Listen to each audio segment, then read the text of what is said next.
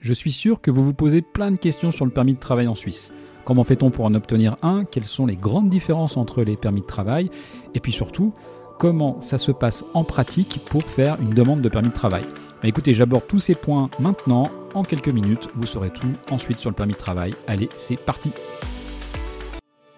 Bienvenue sur Travailler et vivre en Suisse, le seul podcast entièrement dédié à l'emploi et à l'expatriation en Suisse.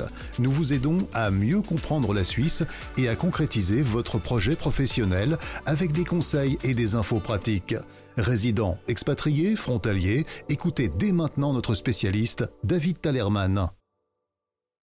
Que vous soyez ressortissant européen ou pas, il est obligatoire d'avoir un permis de travail en Suisse. Ce permis de travail est délivré par le service des étrangers de l'Office de la population du canton concerné. La Suisse étant un pays fédéral, chaque canton a son propre service de la population, il n'y a pas de service centralisateur au niveau national. Pour les ressortissants européens, en dehors des ressortissants croates, il n'y a ni quota de permis ni préférence nationale.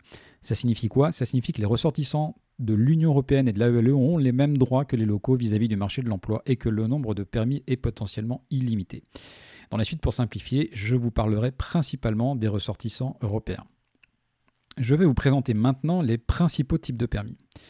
Le permis B, c'est un permis de résidence. Il est délivré aux personnes qui résident en Suisse et qui ont un contrat de travail d'au moins 12 mois ou qui veulent résider en Suisse au moins 12 mois. Ce permis B est valable 5 ans et avec ce permis, la mobilité est totale. Alors attention, les, étudiants et retraités ou pensionnés étrangers qui résident en Suisse, tout comme les conjoints et conjointes qui suivent celui qui travaille, tous ont également l'obligation d'avoir un permis de travail et dans ce cas, ils auront le même type de permis. Dès que vous êtes étranger, en clair, il faut un permis.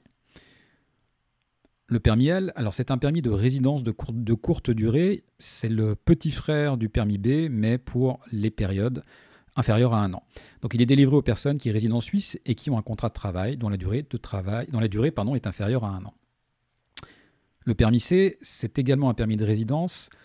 Vous pouvez le demander si vous résidez en Suisse au moins 5 ans. Les principales différences avec le permis B, eh bien, il y en a quand même deux, elles sont assez importantes.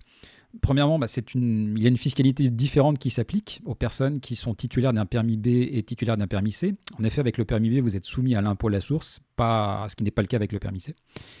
Et deuxième, euh, deuxième différence, vous pouvez partir quelques temps de Suisse, deux ans maximum, puis revenir ensuite et retrouver votre permis C avec un permis C. Le permis G, donc le permis de, frontalier, c'est le permis pour les frontaliers, c'est-à-dire les personnes qui travaillent en Suisse et vivent hors de Suisse. Il est délivré aux travailleurs pour une durée de 5 ans, pour les contrats de travail d'une durée supérieure à un an. Si vous avez un contrat de travail d'une durée inférieure à un an, la durée du permis va correspondre à la durée du contrat, tout simplement. Alors, quelles sont les grandes différences entre un permis pour frontalier G et un permis, un permis B, le permis de résidence, par exemple? La plus grosse différence réside dans le fait que, dans un cas, le permis de travail vous appartient et dans l'autre, il appartient à l'entreprise. En deux mots, avec un permis pour frontalier, si vous perdez votre emploi, vous devrez refaire une demande de permis et en clair, votre permis euh, n'est plus valable. Pour les détenteurs d'un permis B, ce n'est pas le cas, votre permis reste valable le temps de sa validité et ça peut faire beaucoup de différence. Qu'est-ce qu'il faut faire pour avoir un permis de travail en Suisse? C'est une question qui nous revient quand même assez souvent. Alors si vous êtes un travailleur, il, vous faut simplement une promesse d'embauche ou un contrat de travail en poche. Voilà, c'est euh, assez clair, assez simple. Alors je sais que dans certaines annonces, on lit qu'il faut un contrat de travail pour pouvoir postuler. Et là, pour le coup, bah, vous allez me dire, mais c'est un peu le serpent qui se mord la queue. Alors sachez que ces annonces sont complètement illégales, car elles vont à l'encontre des accords bilatéraux et de la libre circulation. Toutefois, bah, vous comprendrez qu'il est quand même assez difficile de dire à un potentiel recruteur que son annonce est illégale. Il euh, faut faire avec, les amis. Et en général, ce type d'annonce, bah, je recommande de, les éviter parce que ça veut dire que le recruteur, euh, finalement, euh, a vraiment le souhait, la volonté de recruter un local. Alors certains recruteurs vont, aussi vous parler de, quotas de permis. Les quotas en fait ne s'appliquent pas aux ressortissants de l'Union européenne et de l'AELE, mais uniquement aux ressortissants d'États non européens.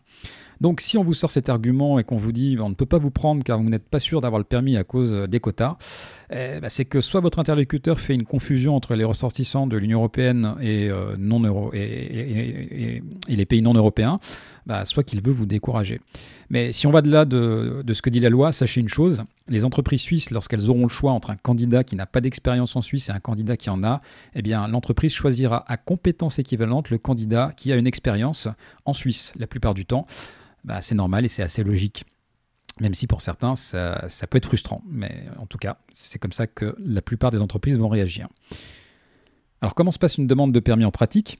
Eh Bien, c'est assez simple. Hein. La demande se fait soit en ligne, soit physiquement. Il faut remplir un formulaire, apporter quelques documents, un passeport ou une pièce d'identité, une photo, et payer. Donc le prix dépend du type de permis, mais c'est assez abordable. On parle par exemple d'une soixantaine de francs pour un permis frontalier. Pour les ressortissants européens et euh, de l'AELE, le dépôt de la demande de permis permet de débuter son emploi avant d'avoir physiquement reçu le permis. On dira que c'est admis dans tous les cantons, car dans la plupart euh, de ces cantons, entre le dépôt de la demande et la réception du permis, il se passe de plusieurs semaines à plusieurs mois. Et oui, c'est la, réalité.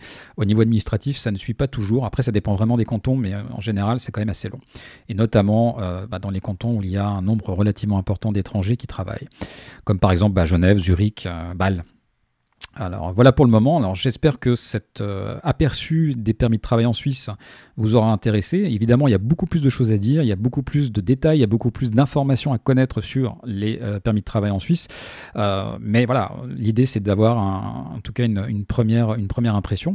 Je développe de, ce point de toute façon de manière assez détaillée dans mon livre Travailler et vivre en Suisse. Et vous pourrez aussi trouver pas mal d'informations sur notre site dans la rubrique formalité, notamment avec le détail des durées, euh, des validités, etc. Donc le site c'est www.travailler-en-suisse.ch. Voilà, c'est tout pour aujourd'hui. Je vous remercie et je vous dis à très bientôt. Tchuss Merci de nous avoir rejoints pour cet épisode de Travailler et vivre en Suisse.